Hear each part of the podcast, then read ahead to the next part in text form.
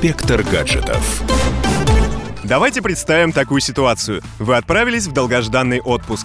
После продолжительного перелета шасси самолета касаются полосы где-то очень далеко от вашего родного города. Через пару минут уже в аэропорту вы покупаете себе прохладительные напитки. Еще через мгновение вашу банковскую карту блокируют по причине подозрительной активности. Неприятная ситуация, правда?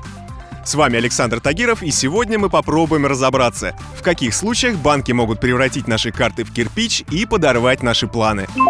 Итак, каждый банк имеет право заблокировать любую карту, если операции по ним покажутся ему подозрительными.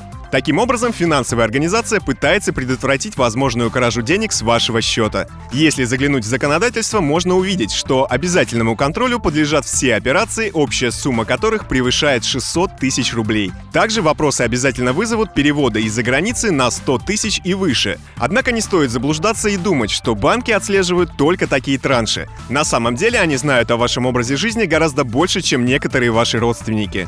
Разберем несколько простых случаев. Например, вы состоите с банком в отношениях довольно длительное время. За время этого денежного партнерства вы никогда и никому не переводили больше 20 тысяч. Так вот, если вы вдруг решите одолжить другу полтинник на ремонт, кредитная компания вполне может заподозрить в таком действии что-то несвойственное вашему поведению. Опасаясь за стабильность вашей с ней связи, она может взять и заблокировать счета.